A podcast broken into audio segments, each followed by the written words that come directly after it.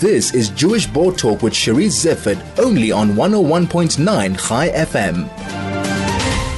Marlene Bethlehem is one of our community's most distinguished and revered communal leaders.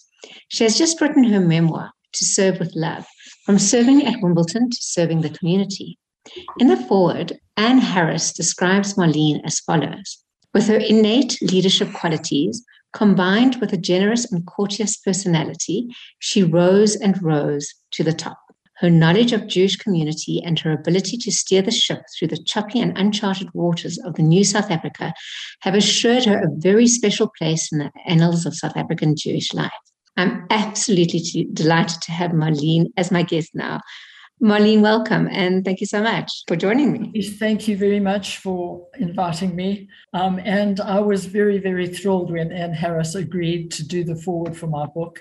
But in saying that, I think she was very generous. Uh, indeed, uh, Marlene, that, that I chose that um, introduction because it resonated so well and it encapsulates your history. And it, of course, leaves out a little bit of the first part, but certainly well done. And also, just to add that in, in with all your accomplishments, you, I can now add author to uh, to them. And Marlene, I loved the book. When you start in 1994 with the first election, from that moment, I couldn't put it down. You've led quite a remarkable life. Well, thank you very much. Um, the reason why I started with the important day of our elections after so many years was at the um, recommendation of my daughter, Professor Louise Bethlehem, who uh, lives in Israel and couldn't really have anything to do with my book, but she made two recommendations. That was one of them. And the other one was she didn't like the title I chose. And she said to me, You must use the word serve because serve comes into tennis and serve comes into what you're doing. So that was wonderful. Marlene, you didn't have a very, very happy childhood, but tennis actually saved you. Cherise, there's no question about that. My parents were divorced when I was 10. And within a very short space of time, my brother and I were separated. I was sent to boarding school in Boksburg. He was sent to boarding school in Johannesburg and he wasn't even seven yet. So it was a very difficult time. And I got to Boksburg Convent not knowing anybody, not knowing even why I was in Boksburg. And the week I arrived was the Junior Tennis Championships. And I was in standard four, I think it's grade six these days, and I won the tournament. And that kind of set me on a path of being recognized through the tennis. I mean, recognized through tennis is one thing, but landing up at Wimbledon is something else and winning. Winning a, a minor title. It wasn't the main title, it was the consolation event. But Cherise, I grew up only ever wanting to visit Wimbledon. A friend of mine had sent me a postcard of that wonderful scene. And all I ever wanted to do was to go there and visit. And then when I was in matric, I was chosen to go to the Maccabi Games. And that set me on the path because the following year I enrolled for university, but I didn't stay there because all I wanted to do was play tennis. And um, 18 months after leaving Boksburg Convent, suddenly I was in Wimbledon and playing. And I won my first match there. And because four years later I won the consolation event, I also won my last match there, which is very unusual, as you can imagine. Marlene, then uh, you talk a little bit about your how you got involved in Jewish communal organizations, and then as a trailblazer, being the first woman to hold some of the positions that you did. Do you want to talk about that?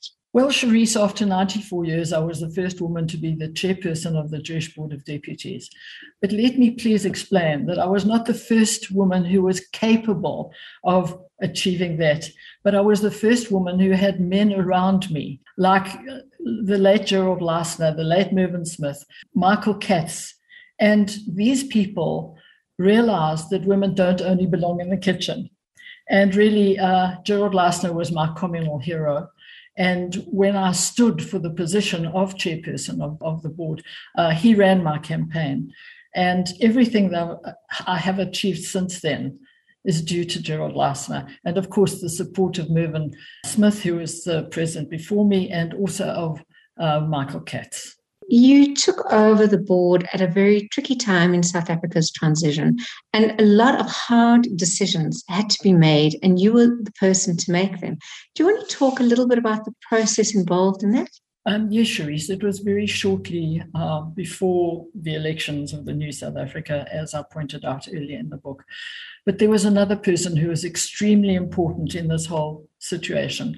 And that was when we were fortunate enough to have decided to bring Rabbi Harris and Anne Harris to South Africa. Rabbi Harris made a f- huge difference in this country. He basically led us kicking and screaming into the new South Africa.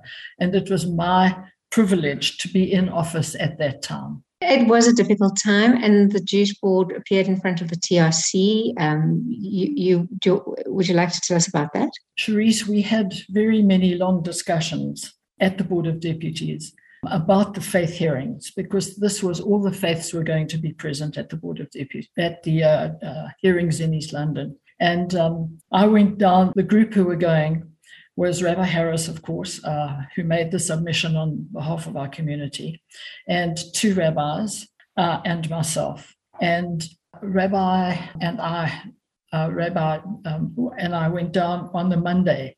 We were only going to be there heard on Tuesday, but we went down just to hear some of the other faith organizations. And that was a very good decision because we heard some incredible things from the other communities. And I've documented just a, a little bit of them.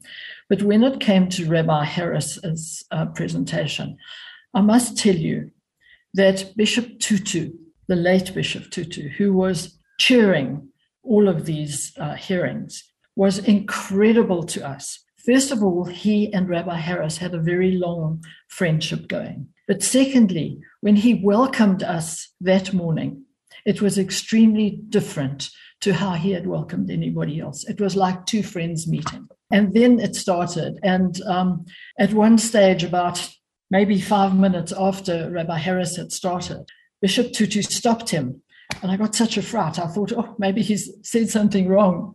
And my heart sank. And he said to Rabbi Harris, Rabbi, dear friend, please will you slow down? The people doing the translations cannot keep up with you.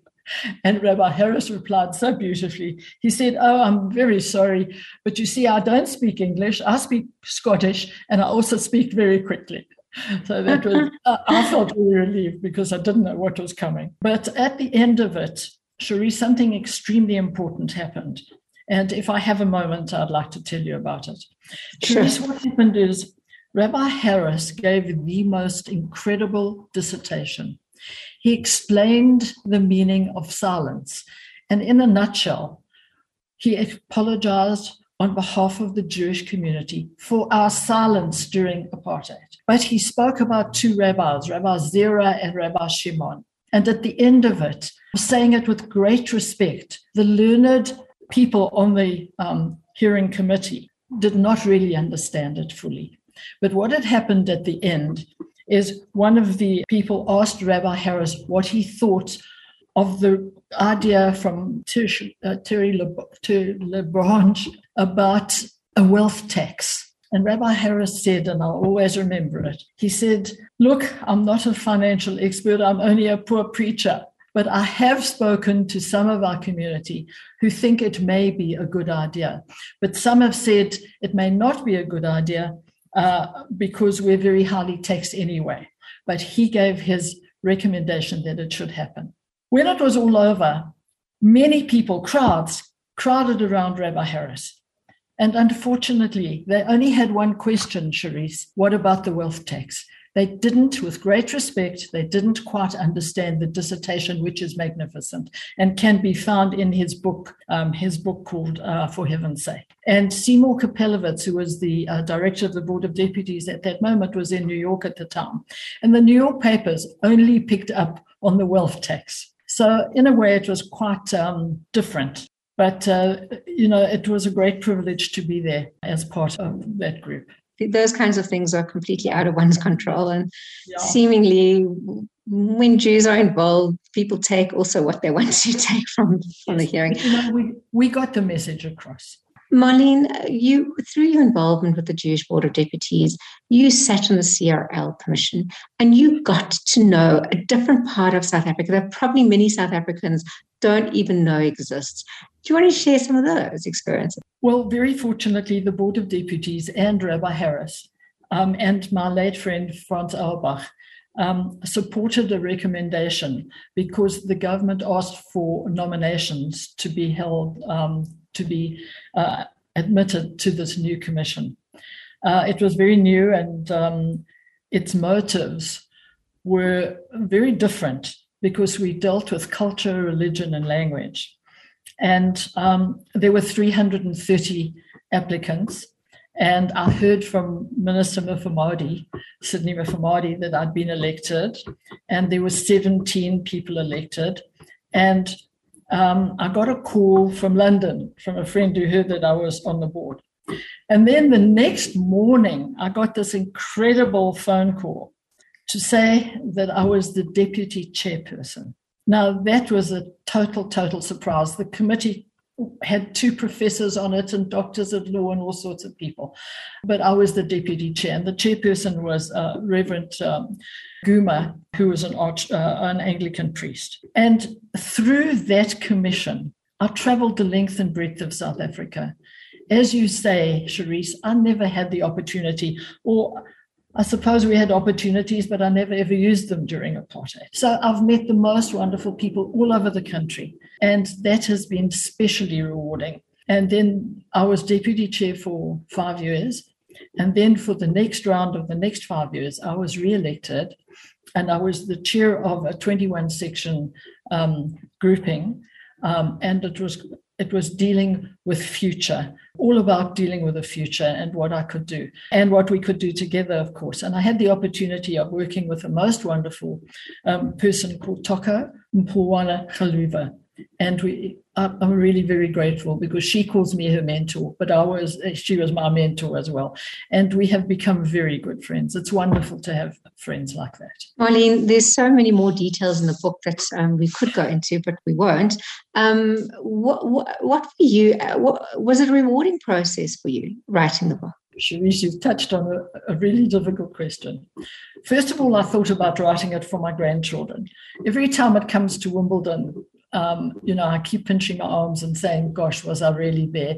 And then the kids remind me because they've been there. Yes, I was. And then I thought, well, it's not only about my grandchildren, maybe it's about the community as well, because Cherise, no matter what I did for this community and the 55 years that I've spent for the Jewish Women's Benevolent and other organizations was a privilege. No matter what I've ever done for any of these organizations, I've gained much more. And through the efforts of, of being on the board, I was on the Memorial Foundation for Jewish Culture. I'm delighted you were one of our fellows. And I've been all over the world because of it. And if I think about my future, and I'll be 82 this week, I think that one of the most important things I could have done was at the Memorial Foundation, because what do we do? We train future leadership. What could be more encouraging than to know, long after I'm here, that there'll be Jewish people like you leading the future and being there for the future of Jews all over the world, all over the world. So that's why I really I'm privileged to have been able to put this into words. And you are launching the book, Marlene. You are having two, at least, launches of the book that community members are invited to. Yes. The first one is going to be on Sunday afternoon, the 3rd of July. And because it's during Wimbledon, we're serving strawberries and cream. But there's another very important reason, and it's just worked out like this, Cherise. The 4th of July, which is the following day, will be the 60th anniversary of when I won the Wimbledon plate. It's fantastic. just bewildering. It's absolutely yeah, wonderful. fantastic. And that will be at the uh, Chief Rabbi Harris Community Center. And then I've been invited by the Holocaust Museum to have a launch there because part of my history is about the Holocaust. I have family connections and people who died in the Holocaust. So, so that's another aspect um, that we'll be looking at as I said, Marlene, we didn't even touch about your German Jewish heritage and your connection yeah. there. And there's yeah. so much. And as I said, it reads so incredibly beautifully. So I encourage everybody to get the book. Where can they, apart from the, the book launches, where can they receive get? Well, very fortunately, uh, Jacana Books um, have accepted me and they're going to be putting it into the bookshops uh, throughout South Africa. Excellent.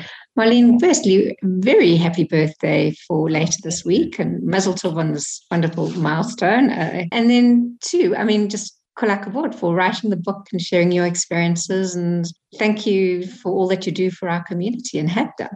Thank you very much, Cherise. It's been an absolute pleasure and an honor to speak to you. And can I please say, when you, you, you say that it's been written so beautifully, my daughter who lives in South Africa uh, Lael was my first editor, and then the people who published the book called uh, Staging Post had another editor. So I've been very fortunate. It's a story that that really counts, Marlene. That's what makes the book. But thank you very much for joining me. That was Marlene Bethlehem, and she has just written her memoir, To Serve with Love, from serving at Wimbledon to serving the community. Thank you very much.